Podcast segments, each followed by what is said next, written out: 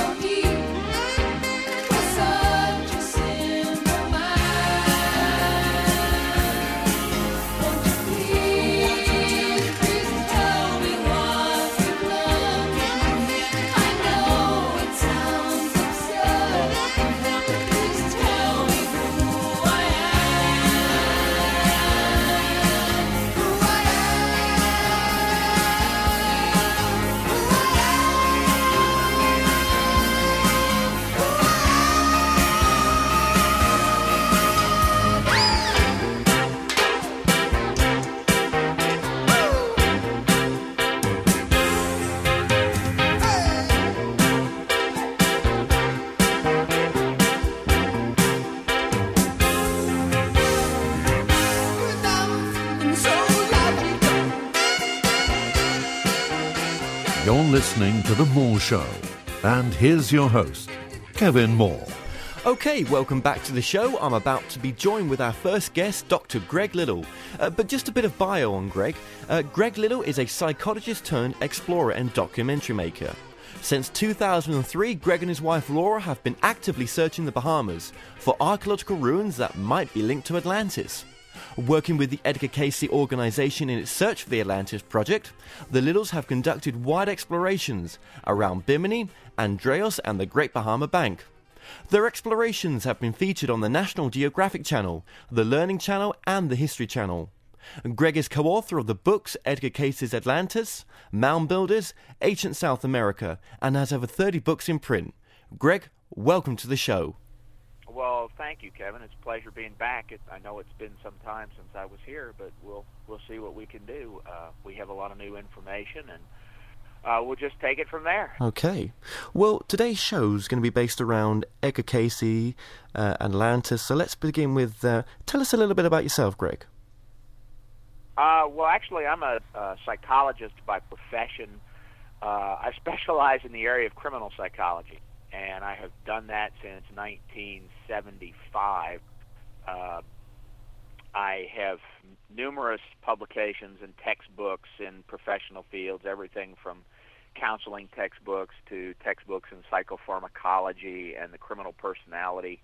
Uh, and I got interested in all this stuff back many, many, many years ago when when I actually lived in Huntsville, Alabama. Uh, my father worked for a contractor with NASA uh, back in 1964, as I recall. And of course, I was just a kid then.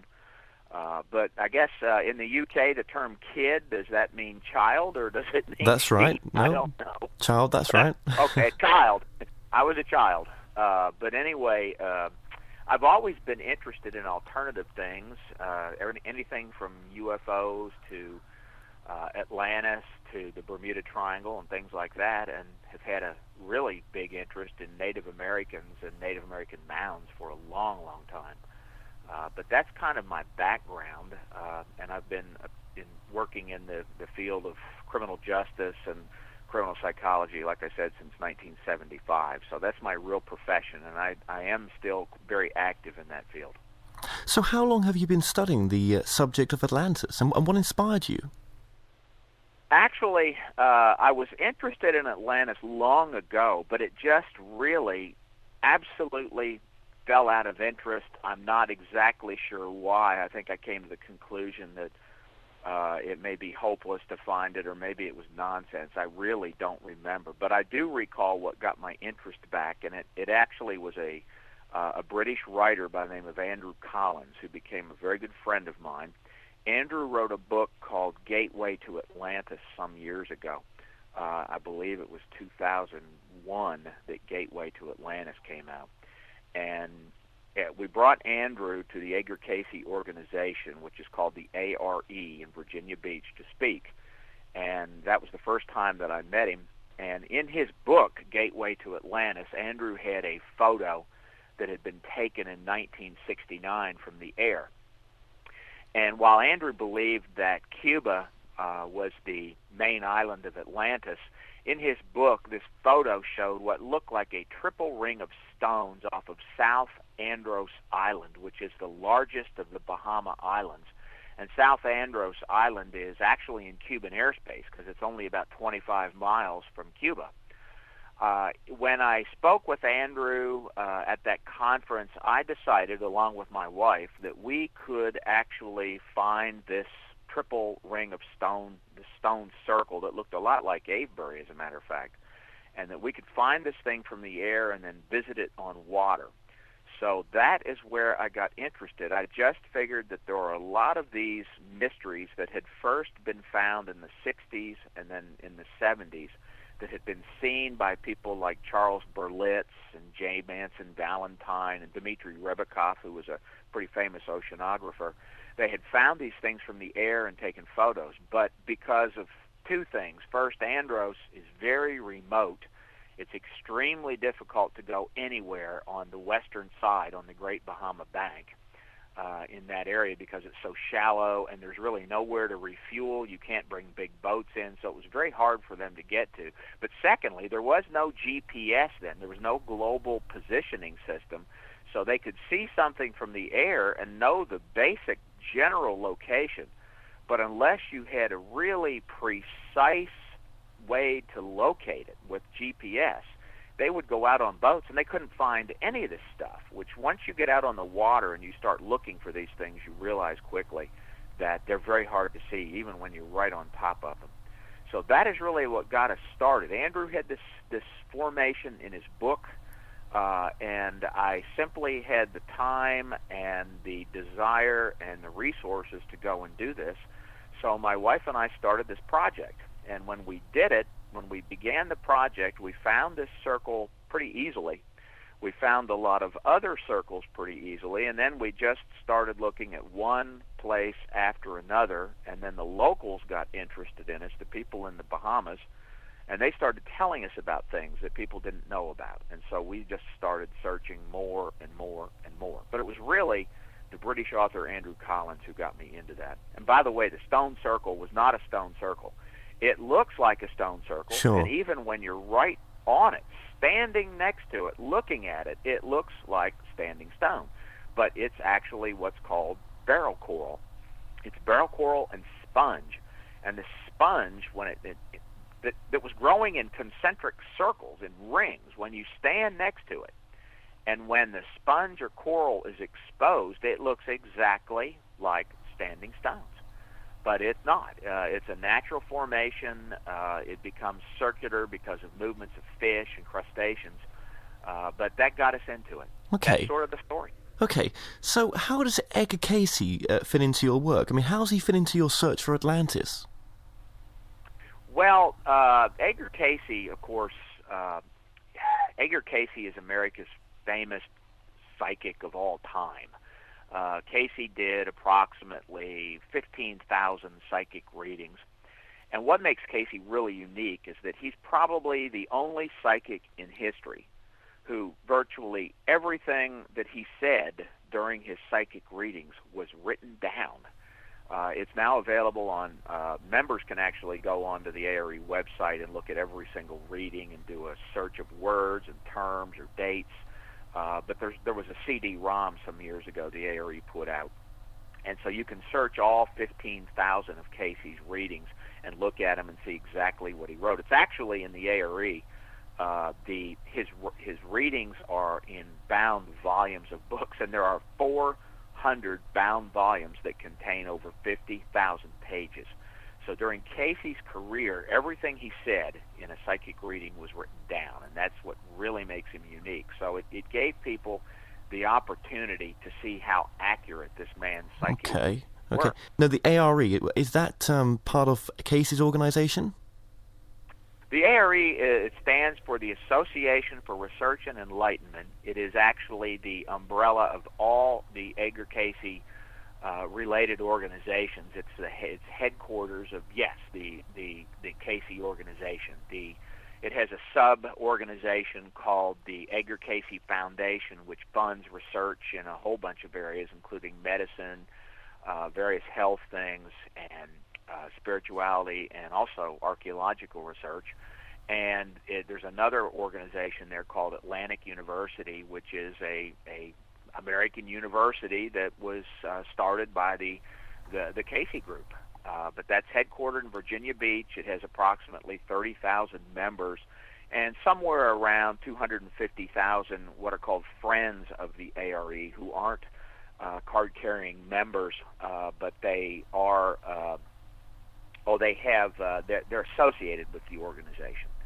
So it's a, it's a pretty large organization. It's in virtually all countries in the world, and in fact, the UK the UK actually has a fairly large number of members in it. Okay. Now, going back to Cayce then, how did he work? I mean, did he go through a trance to bring the readings through? Well, uh, it started out. Cayce was born in 1877, and that's relevant because uh, at that time, of course, there was a lot of psychic uh, psychic manifestations going on around the world, a lot of interest in uh, paranormal research. Uh, but Cayce, Cayce's started when a hypnotist, a stage hypnotist, went through his hometown, which was in Hopkinsville, Kentucky. And at that time, hypnotism was called mesmerism. And a stage hypnotist came into town. Edgar was extremely well known in that little community of Hopkinsville. Uh, he was a local celebrity but Edgar had lost his voice. Uh, he had a lot of health problems himself.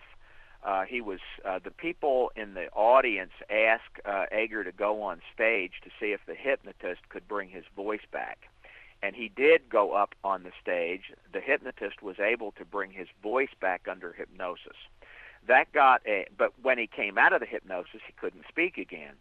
That got a local hypnotist who was also a physician interested and this position then brought Edgar in and put him under a hypnotic trance. And in the trance, Edgar cleared his voice, and Edgar told the hypnotist what was wrong with him. He gave it's like a physical diagnosis. Uh, he told the hypnotist to then make a suggestion to Edgar's body, like it's a third person. It said, so ask Edgar Cayce to increase the amount of blood flow around his throat. And so the hypnotist was kind of stunned by this. Again, this hypnotist was a physician. And so he told Edgar laying there, he made the suggestion, increase the amount of blood flow to your neck, and they and all the people present saw Edgar's throat become bright red. Edgar then coughed and spit up some blood. When he was brought to, when he was brought out of the hypnotic trance, he was able to speak. Now that got the, the physician extremely interested in him, and he decided, well, if this guy under a trance can diagnose himself, why can't he diagnose some of my other patients? So the physician did this. He hypnotized him again and started asking him uh, questions about a various number of patients the physician had. And of course, in those days, uh, medicine wasn't very well advanced. So Edgar, without seeing the patient, without knowing their medical condition, only knowing their name, was able to diagnose very accurately, as far as the physician was concerned, what was wrong with them, and then he recommended a course of treatment. Well, the the physician carried this these these recommended treatments out, and it became interesting to a lot of other physicians, and a, and a large group of physicians started traveling to Hopkinsville to test out this guy, Edgar Cayce. They then, in 1910, they made a presentation about him uh, at, in New York City at a medical conference, and the New York Times happened to have a reporter there who wrote an article then about this amazing uneducated man who, under a hypnotic trance, was able to diagnose people's problems. And so that's really where Edgar became known as the sleeping prophet. They called him a doctor when he was under uh, his hypnotic trance. But Edgar learned very quickly that he was able to lay down, close his eyes, he'd, he'd fold his hands over his solar plexus, he'd take a few deep breaths, and he would go into a hypnotic trance on his own. And then another person, which they called a conductor, it was usually his wife or a close friend or a uh, a pretty famous physician in the United States by the name of Thomas House, uh, would come and be the conductor. He would sit there and ask Edgar the questions. So they'd have questions prepared. Edgar would then give answers. So people started sending letters, and physicians started sending letters to Edgar asking him to do psychic readings on patients where they simply couldn't figure out what was wrong with them. In 1923, uh, up to 1923, yeah. did nothing but give these health readings. And then in 1923, he was asked uh, to go to, it was actually Dayton, Ohio, uh, and a man by the name of Lammers started asking Cayce esoteric questions.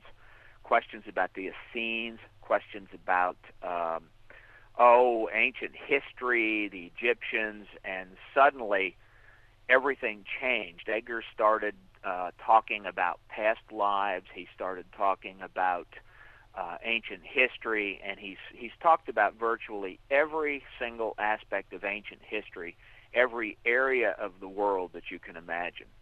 Uh, and those are called the readings where he talks about past lives are called life readings. And then there's a lot of readings that are really about history, and that's where Atlantis came in, and Lemuria, ancient China is in it, and India, you name it. Edgar talked about it.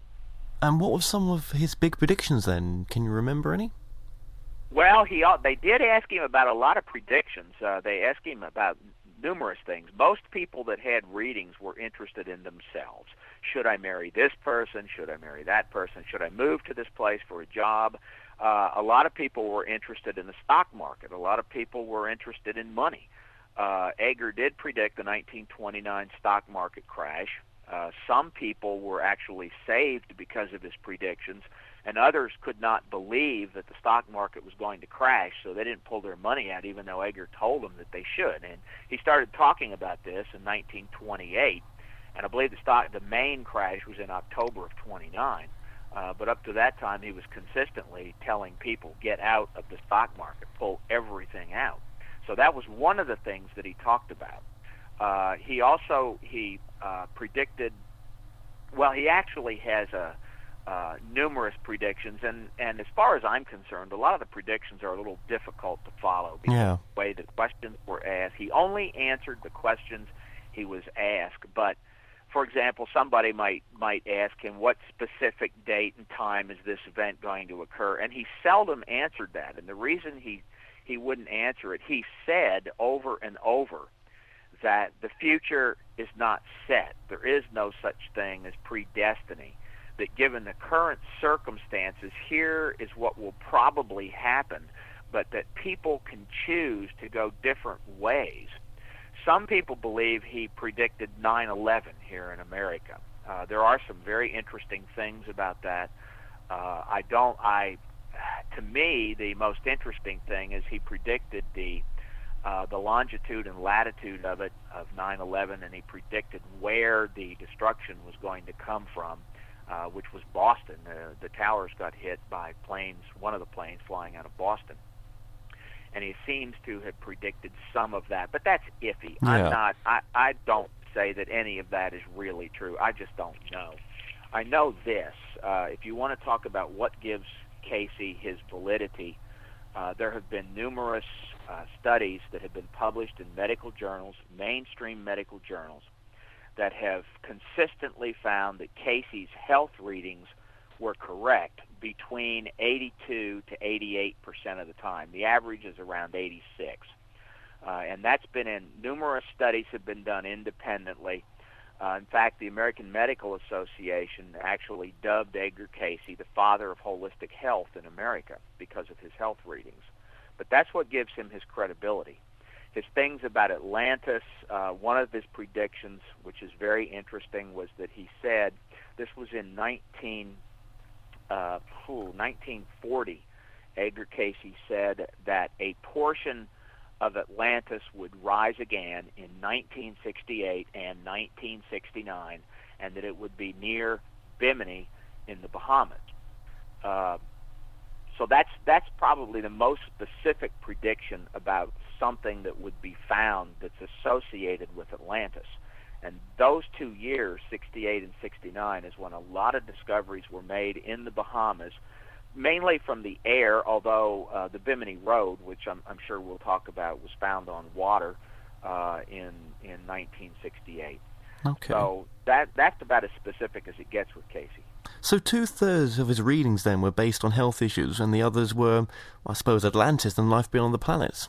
Well, uh, actually, two thirds were health readings. That's correct. Out of the 15,000 readings, two thirds were health readings.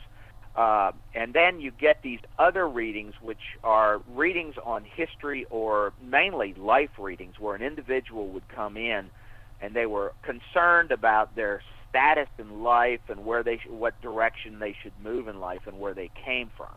Not necessarily health readings, but questions like what kind of job is best for me, what am I best suited for, and that's a third of them. And in those, in that third, uh, a total of a, a total of it's about 4.9 percent of all 15,000 readings mention Atlantis, and those are generally past life readings where he tells an individual who came in for a life reading that they had a life in Atlantis, and then there, there was a lot of detail that he would give that it has enabled people like us, my wife and I, to look into those readings and find out where these people lived, what we might find if we actually went out and searched these areas.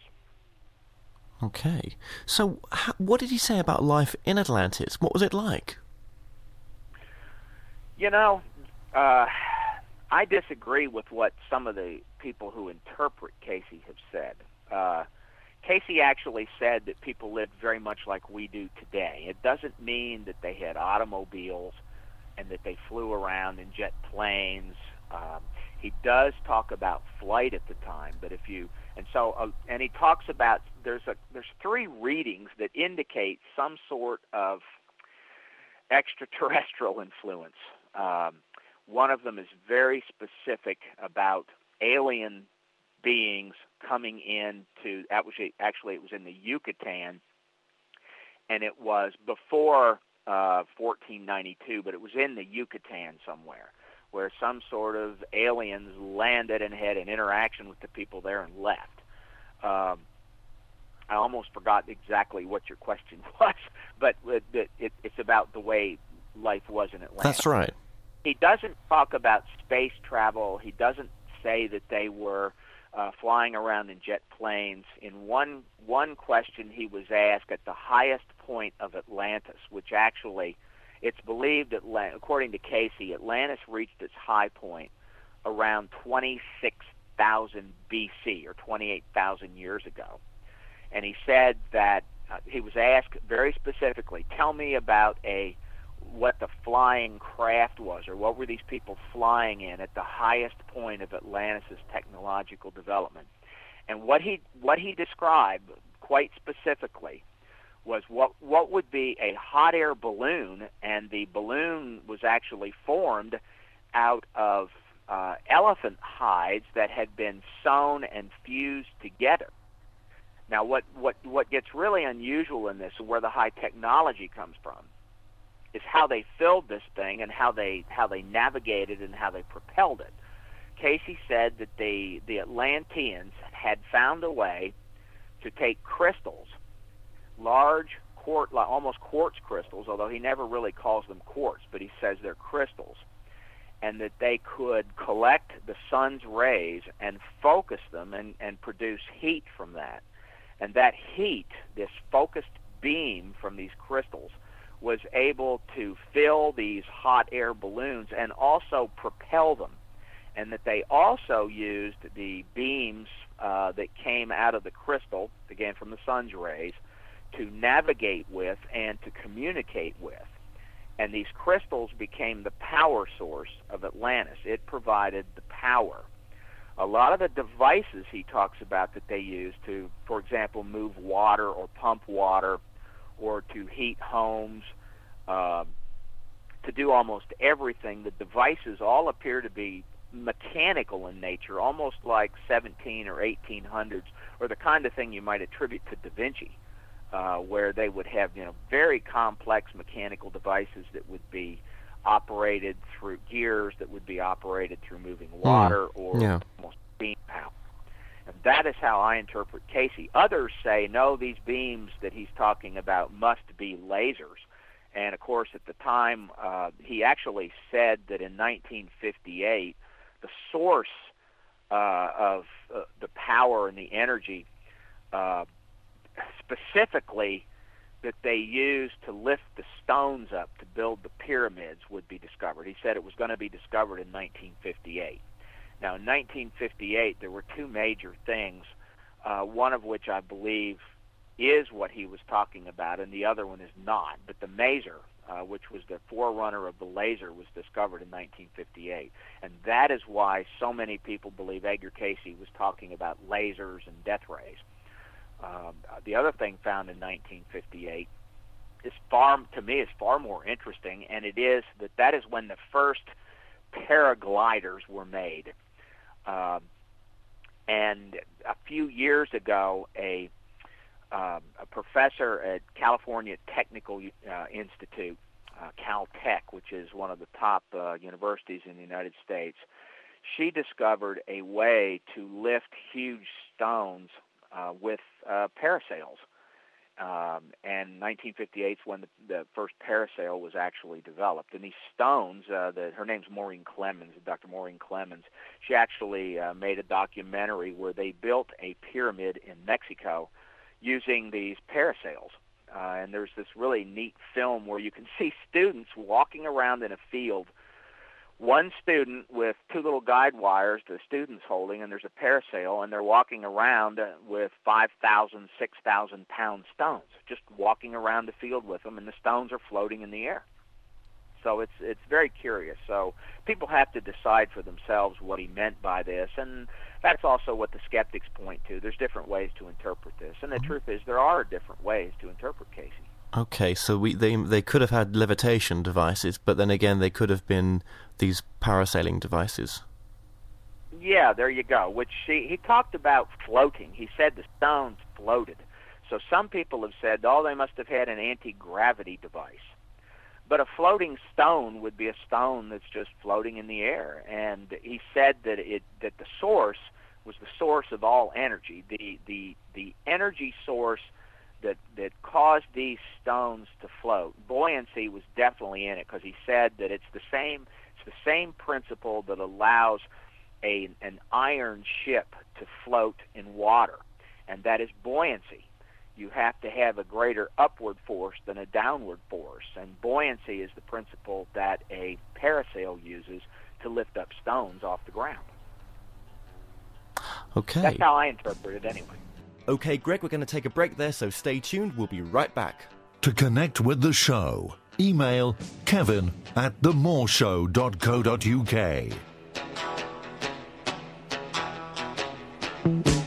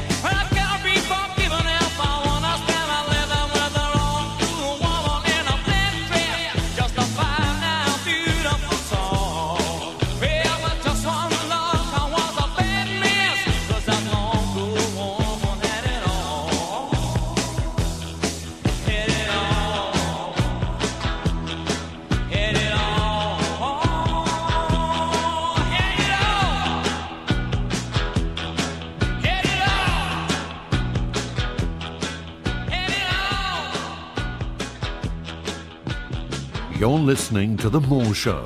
And here's your host, Kevin Moore. Welcome back to the show. I'm currently joined here with uh, Dr. Greg Little. Now, Greg, just before the break there, I was going to ask you, what were the Hall of Records? Ah, my, yeah, there you go. That's probably the the thing that's most interesting. Cayce said that that um, this is another one of the readings that indicates some sort of an extraterrestrial influence.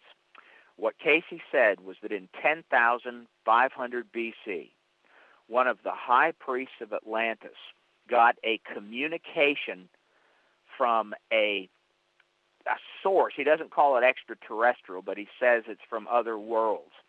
And this source told the priest that Atlantis was about to be destroyed and told the priest that it was important that they preserve the records of Atlantis. So the priest then formed these three groups, and we know the names of, of uh, the people in some of the three groups. And the three, and they produced three identical sets of records, and the records were written on stone tablets. Each set of records contains 32 stone tablets, and the 32 stone tablets contain the history of humanity from the first true human beings, which it goes back to about 200,000 BC, according to Cayce. He said the first real humans in human form bodies like ours occurred around 200,000 years ago. And he said that from that time until the destruction, that history was written on those 32 tablets. The Atlantean priest came up with these three groups. One of the groups took their set of tablets, and they took some other artifacts with them, but they took their set of tablets to what we now know to be Piedras Negras in Guatemala. Piedras Negras is on the Usumacinta River. It is an incredible site. Uh, it's very dangerous. It's in- extremely difficult to get to. Uh, it's dangerous uh, because it's remote. It takes uh, eight hours down a river to get there, and that river uh, is used by drug runners and also uh, people coming up from Central America trying to come to America illegally. Sure. Uh, but any in any event, we know that one site. My wife and I have been there. Uh, it's a, it's an it's a fascinating place. The second place uh, was called the island of Poseidia, which Cayce said was the main island. The main island was actually um, what would be Andros Island and Bimini and the entire Great Bahama Bank. Uh, and near Bimini, they built a temple. A fellow by the name of Atlan built it. The one that went to um, Guatemala was called Iltar. The man who who made it near Bimini was called Atlan. Atlan built a temple uh, off of Bimini and then put the tablets there. That temple we know sank. Cayce said that that one sank uh, in 10,500 BC. Okay. The third place, uh, which is the one that has clearly gotten the most attention, was at Giza. Under, it's actually accessed near the Sphinx. It's off the right paw of the Sphinx. Uh, and Cayce said there's a, a way to enter it. Uh, he gave a lot of instructions about how to enter this. Uh, but the third Hall of Records uh, in, Giza is in a it's in a rock-hewn chamber uh, that a tunnel system leads to. Uh, again, somewhere under the Sphinx, and loads of research has been done there. Uh, the UK's Andrew Collins uh, may well have found an actual way into it uh, in, over the last few years. Uh, and Andrews actually entered some of the tunnels there, and that that's another story. It's a that's a really interesting story. It's Sure. a lot of controversy. Sure, we'll, we'll come Uh, back to that. That's where the three are. Go ahead. Sure, we'll come back to that. Now, was it not said that you have to be in the right frame of mind to get into the Hall of Records? I mean, to enter the hall of yeah he said that to to actually enter it two things have to be uh, present the first thing is it has to be the right time he he said over and over that the records will not be found until the world is ready for them whatever exactly that meant and uh, we know a couple things that he meant by that he meant that uh, they can't be used for evil uh, apparently well, it's not apparently, it's for certain. There is, uh, in those records, are instructions for using these crystals, this crystal technology, which he did say quite specifically it was used as a weapon. Uh, but it sounds to me, I'll go back to this briefly, it sounds to me like they were focusing the, the rays of the sun into a heat beam, almost like a laser, but a beam of, of heat almost like a person would go out with a magnifying glass uh, and maybe cook an egg on the road by focusing the sun's light through the magnifying glass. That's what the, the crystal sounds like. But he said that there were instructions about this, and he called it a firestone. Uh, it became it w- originally started out as what they called the white stone, then became the Tuaoi stone. When it was the Tuaoi stone, it was used to communicate with uh, what he called the spirit realm and then it became the Firestone when they realized that they could use it for destructive purposes. So those directions are in these halls of records. Uh, but it, so th- he said that when we're ready, we could discover it. Uh, however, he said the people that discover it, they have to be in the correct mind frame too. That they can't have selfish purposes. Uh, he did say the one in Egypt would be entered by two men and one woman. That was very specific. Uh, and interestingly, when Andrew Collins uh, entered the tunnel system, there were two men uh, and one woman, uh, and all three of those were from the UK. okay, now, talking about Andrew then, I mean, what has Andrew discovered just recently? Well, uh, it's a it's a it's kind of a long story, but back uh, I want to say 2006, Andrew had a book come out called The Cygnus Mystery, and in the Cygnus Mystery, one of the things that he showed in it was that the Cygnus constellation, which is also known as Native Americans called it uh, the Northern Cross, uh, but it's mainly known as a swan or a bird. What Andrew showed was that if you overlaid the three cross stars of Cygnus onto the Giza plateau, the three stars would lay precisely on the apexes of the three main pyramids there. Now, the interesting thing to me and to a lot of others, we asked Andrew, where, what's under the other stars? And what he found is he started by by searching the ones uh, near the Sphinx. He found that there was a hill. Uh, it's called Gebel Gibli. Gibli, sorry, Gibli, Gebel Gibli. Uh, it is a a hill that looks almost like a uh, like the remains of a of a very uh, crude pyramid, and Edgar Cayce actually said that there was a uh, a hidden pyramid there under a mound, and that's what we believe Gebel Gibli is. Uh, next to it, though, Andrew found a well, uh, surprisingly, which is in a closed and guarded Muslim cemetery that tourists cannot get into. Uh, I won't go through the details, but Andrew managed to get into the and look at the well and get photos of it and interviewed people about it and they said that the well, the base of the well, actually has a tunnel system that goes toward the Sphinx. Uh, so that was the first piece of this. Then he became interested in what was what was under the stars on the other side of Giza, and so he started searching. And at first he found nothing. Then he and a Nigel um, Skinner Simpson, who is a um, amateur e- Egyptologist in the UK, and Andrew's wife, Sue Collins, went to Giza and found this tomb, which Andrew has called the Tomb of the Birds. Uh, that's not its official designation, but it was thought to be an unimportant tomb, uh, mastaba, uh, some distance. Uh, I think it's about 300 yards from the Great Pyramid the ARE, the Edgar Cayce organization, funded Andrew's trips there. I believe they funded three of his trips to Giza. And in his second trip, they went back into this tomb, and Andrew, it's it was totally dark.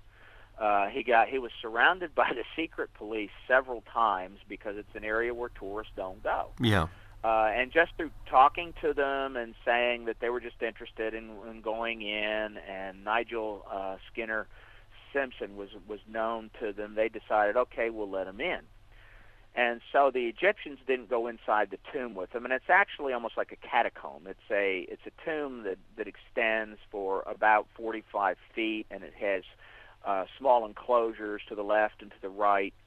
Uh, he wound up going all the way to the very back, and then in a niche which was uh, elevated, he saw an opening that was maybe three feet tall, two feet wide, that had broken through the wall, and he hadn't ever noticed it. He hadn't noticed it the prior times he was there.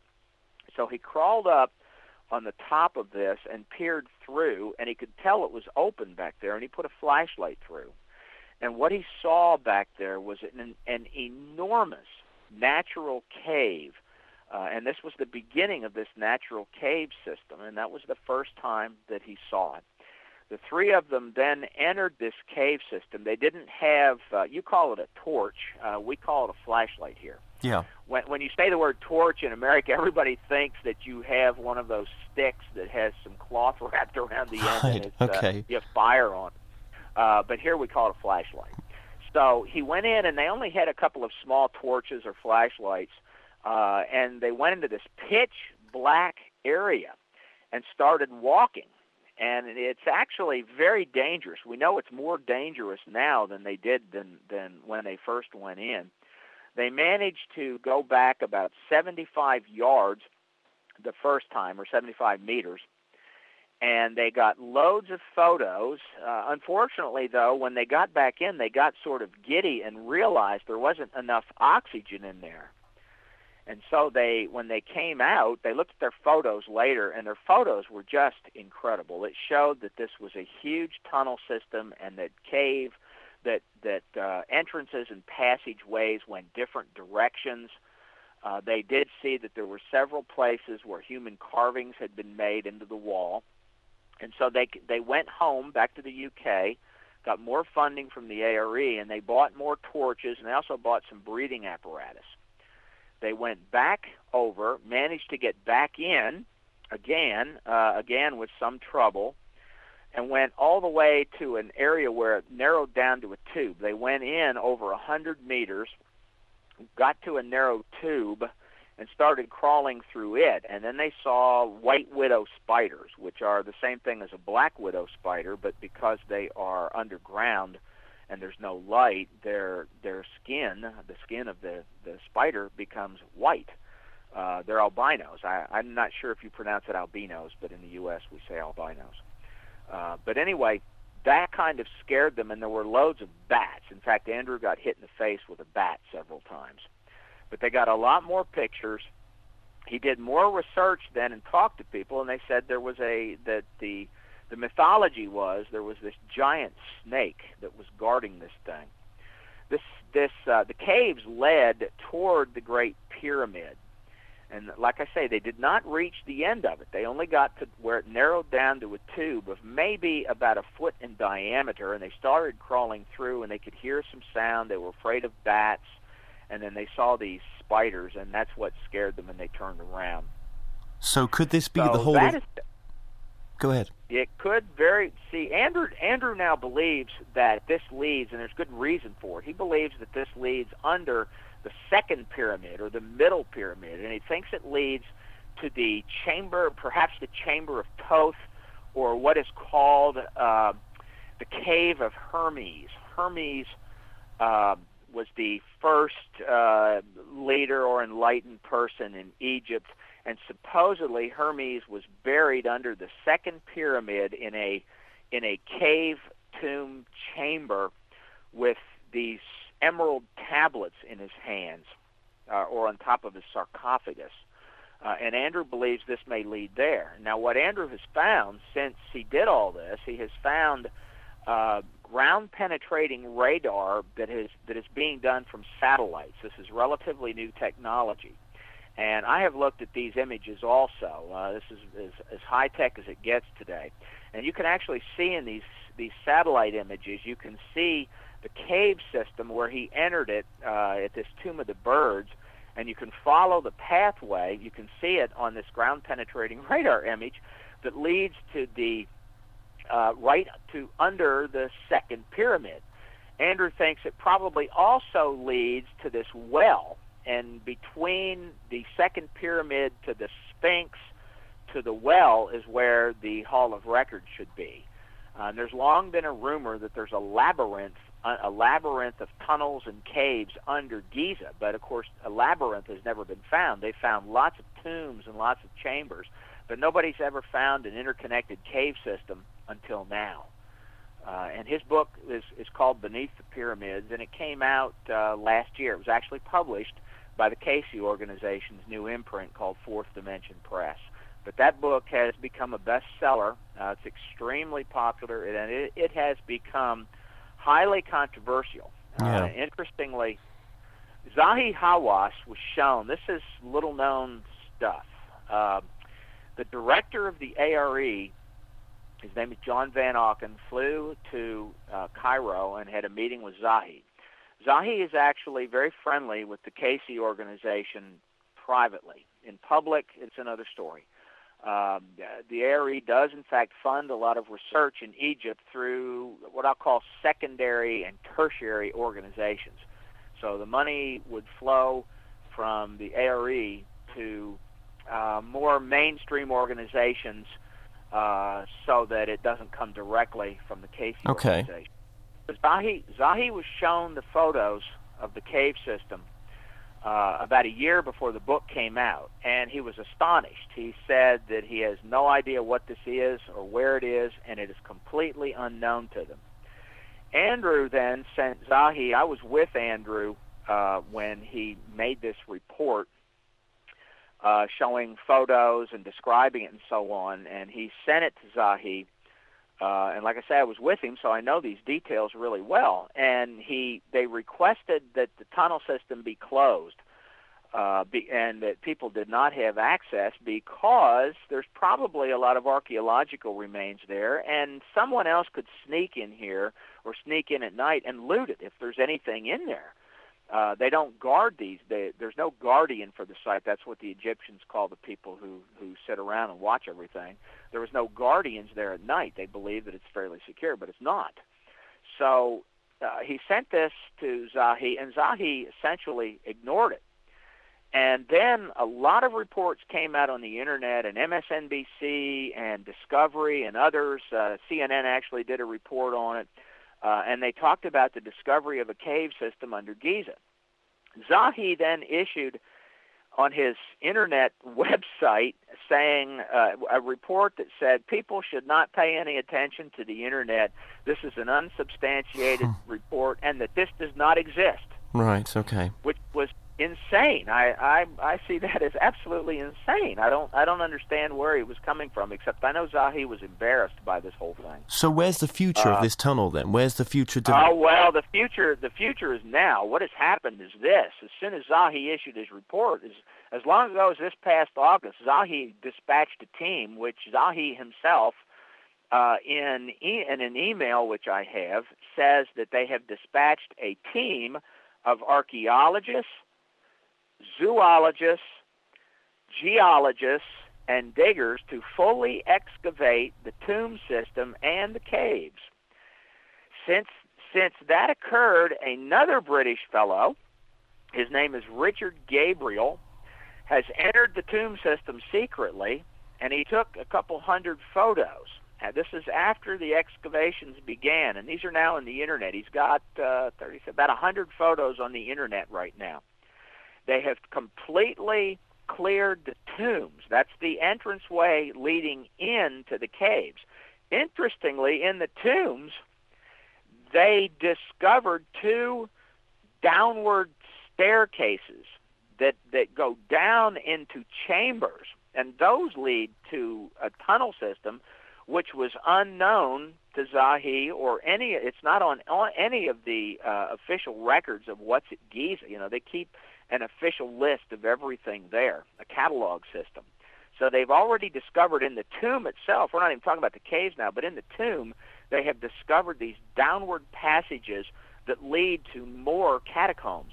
okay. And in the cave system, they have started clearing it, which we know because you can see there the tools were in there. You can see the tools laying around, which I think Richard Gabriel probably entered the system at nighttime. There's no other way to get in because they were working in the daytime.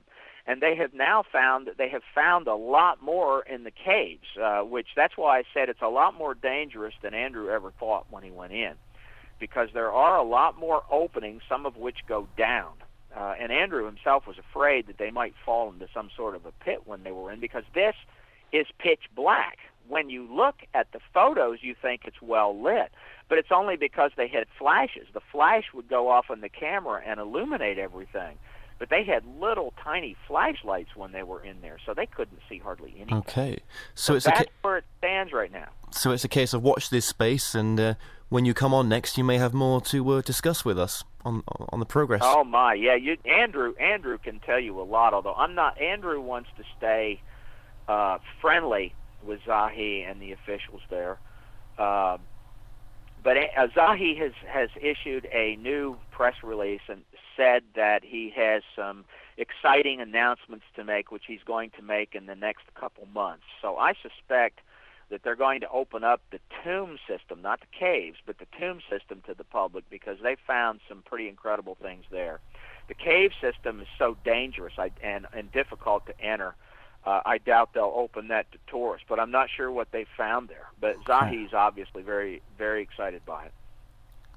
So I suppose maybe Ed Ed Cayce wasn't too far off then with uh, some of his predictions uh, as such. I mean, can you can you would you like is it is it easy to tie in what you're saying with with what he's said? I mean, is that Well, yeah, Cayce said that there was a a, a, a tunnel system, an extensive tunnel system under Giza. Uh, we're actually uh, Andrew's focusing on uh, Giza. He has been with us to Bimini. We're actually very interested in uh, an area that is uh, not what people call the Bimini Road, which this has now been on a couple of uh, American documentaries and series. We've made 12 different TV shows now, and two of them talk about this relatively new formation off Bimini on in 100 feet of water, 100 to 110 feet of water, which was actually the 10,000 BC shoreline. And, and what was found there was actually a, an American archaeologist by the name of Bill Donato working for the ARE who first found this with side scan sonar. But he wasn't able to dive it. And it's a series of about 35 square and rectangular formations in 100 to 110 feet of water sitting right at the top of the 10,000 BC shoreline. So that that fits Cayce perfectly. The reason that area was looked at uh, it's not near the Bimini Road, but the reason this area was looked at because a Cayce reading specifically said to look in this area uh, really away from what is called the Bimini Road. So Bimini is coming along too. Some pretty interesting things have been found there. As far as I'm concerned, the most interesting thing we have personally found are planes that disappeared into the Bermuda Triangle. We, my wife and I have now found 22 crashed planes two of which are definite Bermuda Triangle planes, uh, both both of which disappeared in 1968. Uh, one of them was a very important DC-3 that carried 31 people, disappeared 50 miles off of Miami, and that's precisely where we found the DC-3. And that was actually with a British film crew making a show uh, which has already been on the National Geographic. Uh, that's the, one of the best made shows I've ever seen. They did a superb job with it. So that's what we have been doing. We're focusing on Bimini. Andrew's focusing on Egypt. Okay, and w- with the connection with the pyramids and Atlantis, was was in your opinion was the uh, pyramids part of Atlantis? My, I, you know, I people think that that we're true believers in everything Cayce said, and that we, uh, you know, I don't, I don't know. I I know that uh, the oldest structures in uh, Egypt. Actually, American mounds and South American pyramids are far older than anything in Egypt. Egypt Egyptian pyramids go, Egyptian mounds go back to about 3,500 BC, and that sounds like it's very old. But the pyramids are due date to about 2,800 BC. Uh, beyond that, I don't know. Cayce said that the Atlanteans in 10,500 BC brought civilization to that area. That's what he said. Uh, I don't see any evidence of that, but I don't see any. I don't see any proof that it's not true. Uh, so I don't know. Cayce also said that that's where the mound builders in America started, as well as the higher civilizations, uh, say in in Peru and the Andes uh, and some of the other areas in South America there's real good evidence that that the that uh, South America was occupied around the time Cayce said it was with high civilizations. So I'm I've been I've focused far more in South America and Central America and Cayce's readings about that, and I believe a lot of what he said there, there is real evidence. I just don't know as much about Egypt, and I'm pretty much non-committal on it. I know what Andrew found is real. Yeah. I know that there is a labyrinth under it, and it does match what Cayce said, but we don't have a date that goes back to 10,500 BC there, whereas in South America and the United States, we do. We do have dates that go back to that. Okay. Okay, Greg, what's your website, please? Uh, it's www.mysterious-america.net. Mysterious-america.net. Uh, that's our main website for this. And if you're interested in Edgar Cayce, it's edgarcayce.org, E-D-G-A-R-C-A-Y-C-E dot O-R-G. Well, Greg, thank you so much for joining me today. Kevin, it's always a pleasure, and maybe next time we'll have uh, more.